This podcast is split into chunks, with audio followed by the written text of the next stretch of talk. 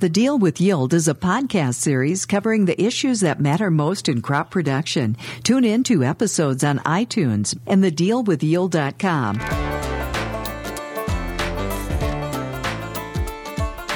Welcome to the Deal with Yield with our host Kyle Reiner, Winfield United Master Agronomy Advisor.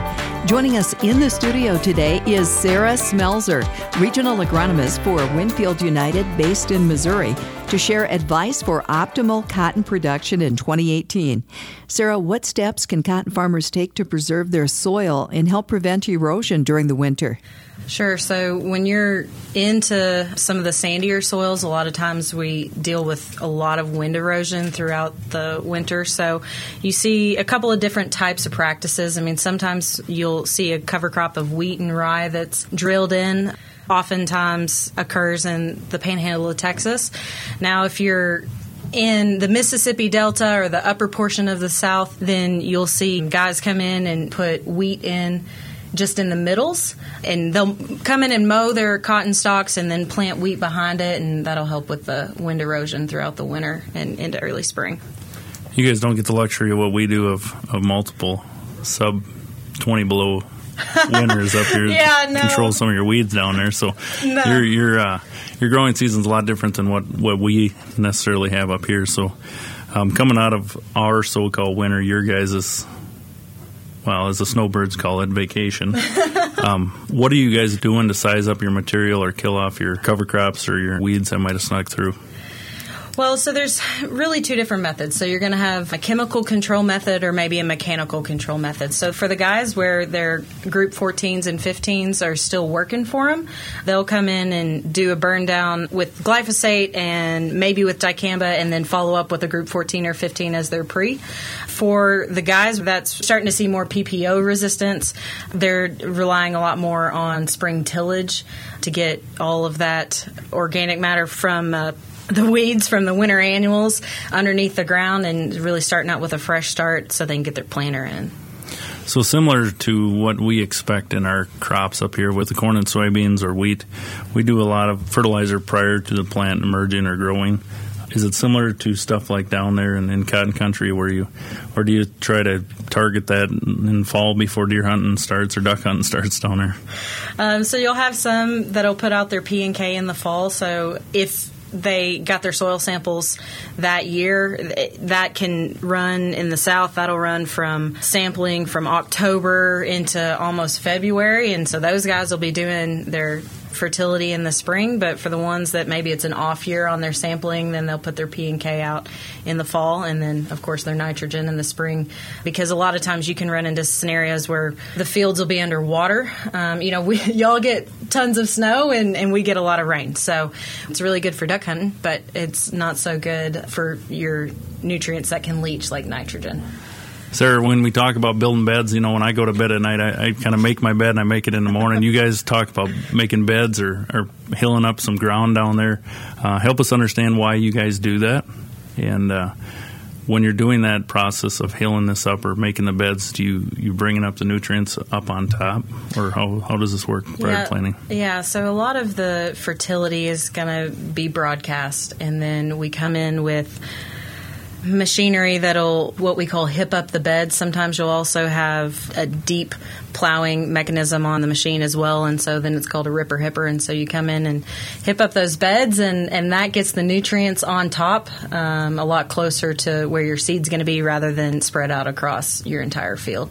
So it gets it a little more directed in your placement than if you didn't put the beds. Uh, the other reason for the beds is also for, from an irrigation standpoint. So when you get into the Delta region and, in places in South Texas as well, so that ground is graded and so it has a slope, and in some places it's as gentle of a slope as an inch per mile. And so when you're dealing with such flat alluvial plains like that, or like in the coastal areas, you can use what's called polypipe for irrigation. And so we'll put up the beds. That way it creates furrows for the water to move down during the summer. And for our, our listeners up here in, in the north, what size row withs or, or cotton? yeah. Um, so a lot of times, you know, this kind of gets a wow when I I also work in Illinois, and, and when I'm in Illinois and I tell them that the guys in the south are on 38s, they gasp a little bit. But then when I tell them, yeah, but the guys in the panhandle of Texas are on 40s, it sounds even crazier, especially when you get into areas where they're you know planting corn on 15s or 20s. So we're on 38s, and the reason behind 38s is because that's about the width of the hips of a mule, and so that happened from tradition, and it's really stuck with that. And the equipment is made for 38s. Evolution at its finest. that's right. Planting populations, where are we at? Are we we doing variable rate? We planting the standard rate out across there? What are we doing for cotton? So you do see some variable rate out there. Your populations are going to be pretty steady between 40 and 50. So there's not a major swing in your plant population like there can be like in soybeans. So there's some tweaks here and there where guys are really trying to push the mark. They're going to be using variable rate. Tissue sampling. Tissue samples big in our sugar beet potato markets. Is as big down in, in cotton as it is up here?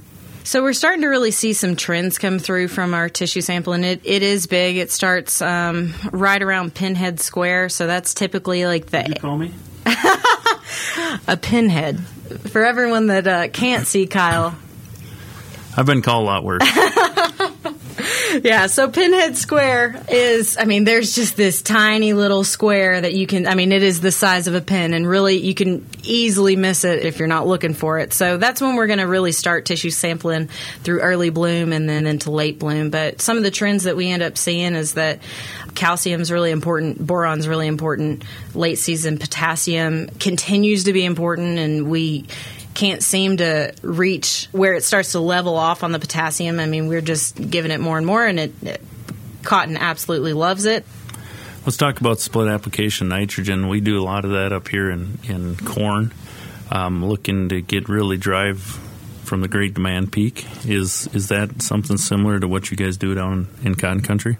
So there's definitely the opportunity for that. I mean, I think a lot of the nitrogen's going to go out front. When you're thinking nitrogen on cotton, it's the demand is different than what it is in corn. You know, in corn, we can push it 300 plus in areas and uh, really varies across the country, I guess. But in cotton, you're looking closer to that like 100 to 110 pounds for the year.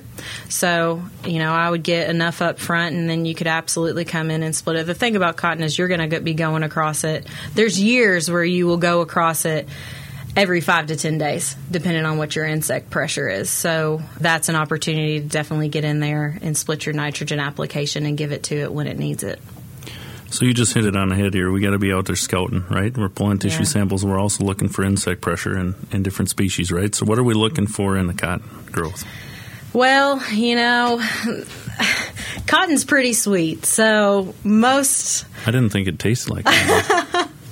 well, it has a really sweet smell to it and when, especially when it starts to flower and you start putting on bolls, you can if you pull a boll off and then smell your fingers, um, it's a pretty good smell. It's a real sweet smell. So the the bugs like that. So you see a lot of plant bugs. Um, that's one of our bigger concerns, and then you also you may be starting to slip on your bollworm protection or your army worms and thrips are another issue that we see in cotton. And then if it gets hot and dry, we start to see spider mites show up. So it's more of the question of like what is cotton not willing to host than what it is. So it'd be the perfect spot if you're in an entomology class in college to go out and find some new bugs that go out into a cotton field. Absolutely, yeah. So we we briefly talked about tissue sample. Can you better help me understand timing? Timing of when should we be pulling petioles?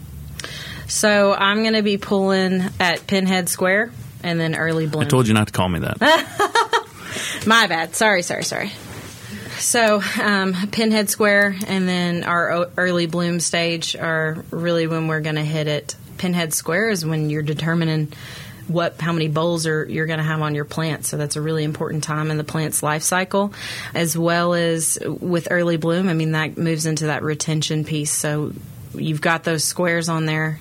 Now you're going to have some blooms, and we want to keep those flowers so that those flowers will eventually move into bolls and we can really produce our pounds there or our bales.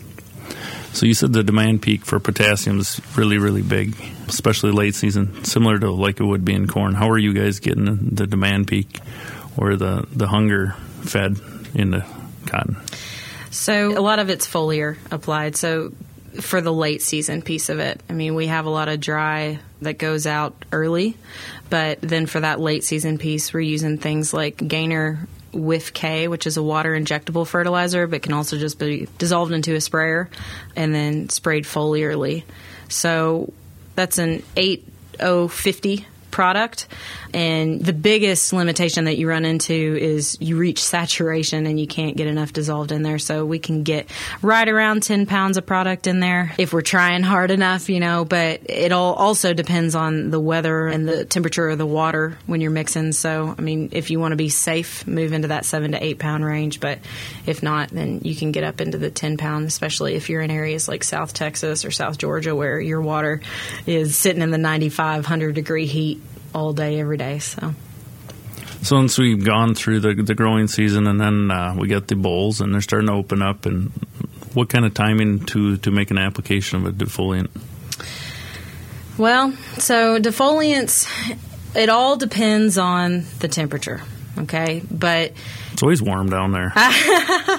yeah, well, so cotton's it'll stop growing. It's a little, it's a higher temperature than what corner beans would be, so it, it stops around sixty to sixty-two degrees. You're going to stop seeing any kind of growth there, and you want this to be actively growing when you you're putting the defoliant on. So really, it can range from like sixty to seventy percent boll open. So when those bolls are open at the bottom of the plant, and you've still got the top, because a lot of times the defoliants out there, especially like there's one from Winfield United called Bold or Boldy, some people call it, and it's got the ethephon or the ethylene product in it that's going to help ripen the plant and open up those top bolls.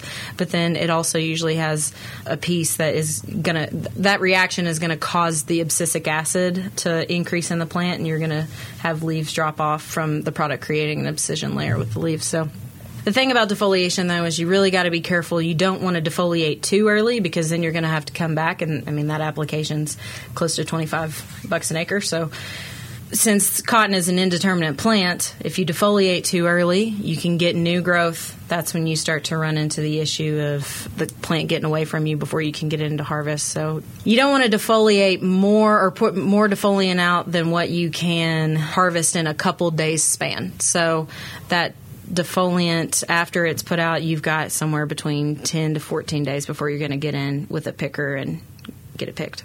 So you kind of got to be on top of the world here with with the weather predictions. If you got a couple, uh, we got hit with a couple hurricanes down south this year, and, and for those guys that were really on top of that, did did they go out there with a product like that to get it taken care of before the hurricanes hit?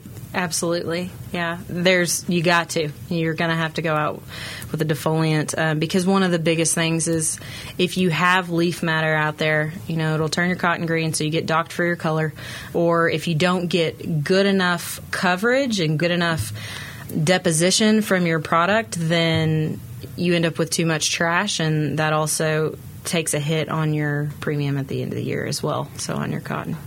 Where should farmers go for more information on cotton variety selection and management practices? So I would definitely talk to their trusted advisor at their local retail location and they can also check out cropland.com and click on the cotton section. You've been listening to The Deal with Yield with Kyle Weiner, Winfield United Master Agronomy Advisor. And joining us in the studio today was agronomist Sara Smelser. For additional episodes of The Deal with Yield, visit iTunes and thedealwithyield.com.